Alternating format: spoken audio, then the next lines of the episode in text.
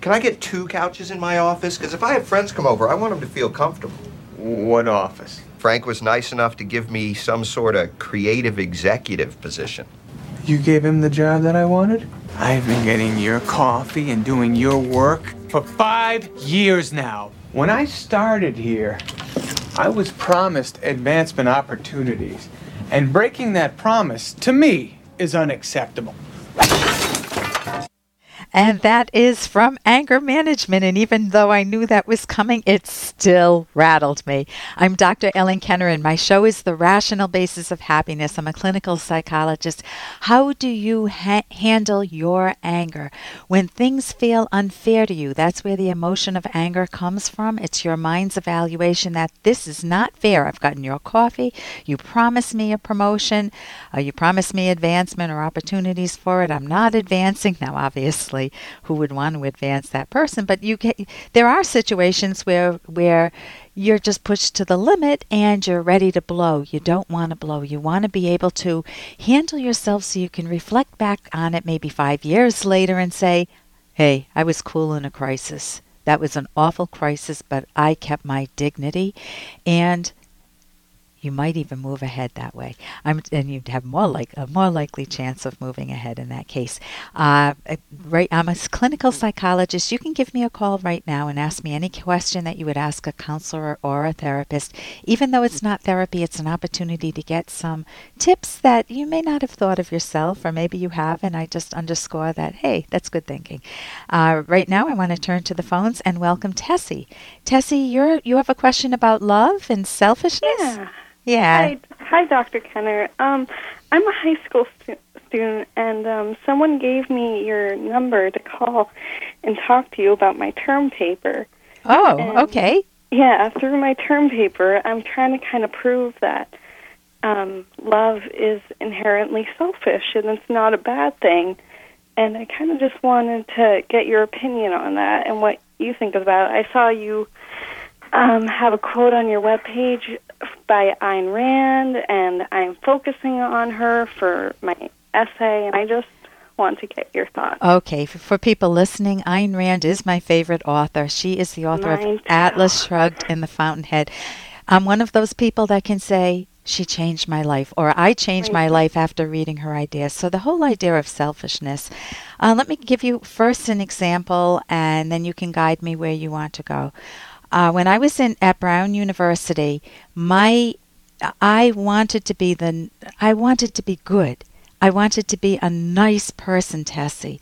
And when I dated, I remember one boyfriend in particular, I tried to do everything for him. I bent over backwards. I, I went to the restaurants he wanted to go to. I brought, bought him with money I had earned at a little ca- a little um, ice cream restaurant that I worked at, and I worked in catering. I bought him a cashmere sweater, and I did so much for him. And the more I did for him, can you tell me the result? Yeah. Um, it sounds like my first boyfriend. I- yeah? had. Yeah. I mean, it just it doesn't work. You need to be selfish. And Something was. it- Yeah, go ahead. I just think love is selfish. You're making yourself happy, and there's nothing wrong with that.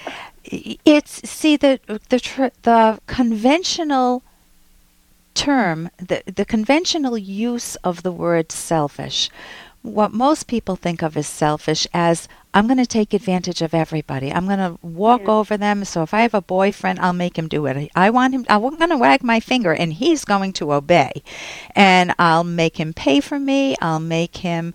Uh, maybe I won't even have to work. I'll just get my nails done all day long and do nothing else. You know, sit by the pool and and so that's the that's you know when most people hear the word selfish, they say that's the last thing I ever want to be. Yeah. What they don't think about is selfless without a self is the worst thing you would want to be.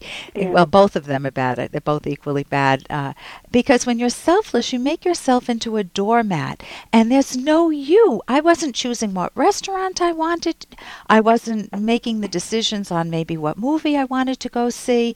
It was me being in his shadows, thinking I was the good the good the good wife. I wasn't married to him, but that's what they call it in uh, you know the 1950s, the good wife. and I just became more and more depressed. I did not want to go the bitter route. Most a lot of people come to see me nowadays. They're they grew up in the 50s and they said, You know, I spent my whole life taking care of my husband and my kids, and now it's time for me. But they're so cynical and bitter that it's really hard for them to enjoy their lives. It's like too late. Don't do that to yourself. What Ayn Rand says is that that's a false alternative. You don't have to give up yourself, and you also don't have to. Um, you you don't take advantage of anybody else. You don't take advantage of your romantic partner. Instead, yeah. it's win win win win win win win all the way. You both win. You both respect each other's minds. You both yeah. deal with differences by by uh, learning where each other's coming from, learning the context, and coming to some compromise or understanding of why you might have a difference, and mm-hmm. learning how to resolve it. Um, and that is what Ayn Rand calls the virtue of self valuing, self interest, yeah. selfishness. So I'm going to pause for a minute. Jump in. Um, this is this is great. This is exactly what I wanted. Um, in Ayn Rand's Atlas Shrugged, um, the two characters for your um, for your listeners, um, Dagny and Hank um, are the two central characters, and they're both um, they believe in these values. How do you think they kind of portray them through their relationship, their affair in the novel? You mean through the, how do they how do they portray self valuing? Yeah, and um, their selfishness and their love for each other. How is it that these two people can um, love each other but be selfish at the same time. Well, there's no. If you have the wrong definition of selfishness, you you you can't get anywhere. Yeah. Right. But if you know that what they immensely uh, what they're immensely attracted to is the are the virtues in each other's what they did. Um, are the virtues of character in one another. They're mm-hmm. both productive, they're both ambitious, they both are honest, they both are uh, have have joy or want joy, Dagny more so than Hank, but mm-hmm. Hank comes alive with Dagny. He's able to experience a side of himself that he hasn't been able to um, in his uh, god awful marriage. And I don't yeah. want to get do too much plot spoiling here because mm-hmm. if anybody hasn't read Atlas Shrugged, it is the novel of a lifetime. It's worth picking Definitely. up right now. It's also on MP3 and CD. You can go to any bookstore and, and get it, um, or AynRand.org my, if you want to. My mom has a 1950s copy, and she gave it to me to read, and now it is just falling apart. The covers are broken off. I've had to tape them so many times because I you, write notes in it and I um, kind of keep a journal with it. And, and that is mess. absolutely phenomenal. I once went to an author, my, my favorite children's uh, book parenting book. Um, I brought the book to be signed by her, and my book was so well used like that. Instead of bringing a brand new book to have her autograph, she loved it. She said, "Oh my gosh, it's so wonderful to see a used book. You know, someone that really read and digested what she did." Yeah. So you're doing that. Atlas Shrugged is fabulous and it, liberates you to love your life, to go after happiness, and to build yourself into a person that's lovable.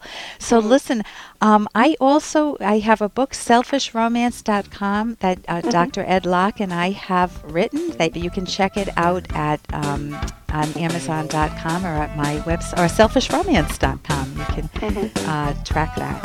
So thank you so much for your call. All right. Thank you very much. Dr. You're very welcome. I'm Dr. Ellen Kenner.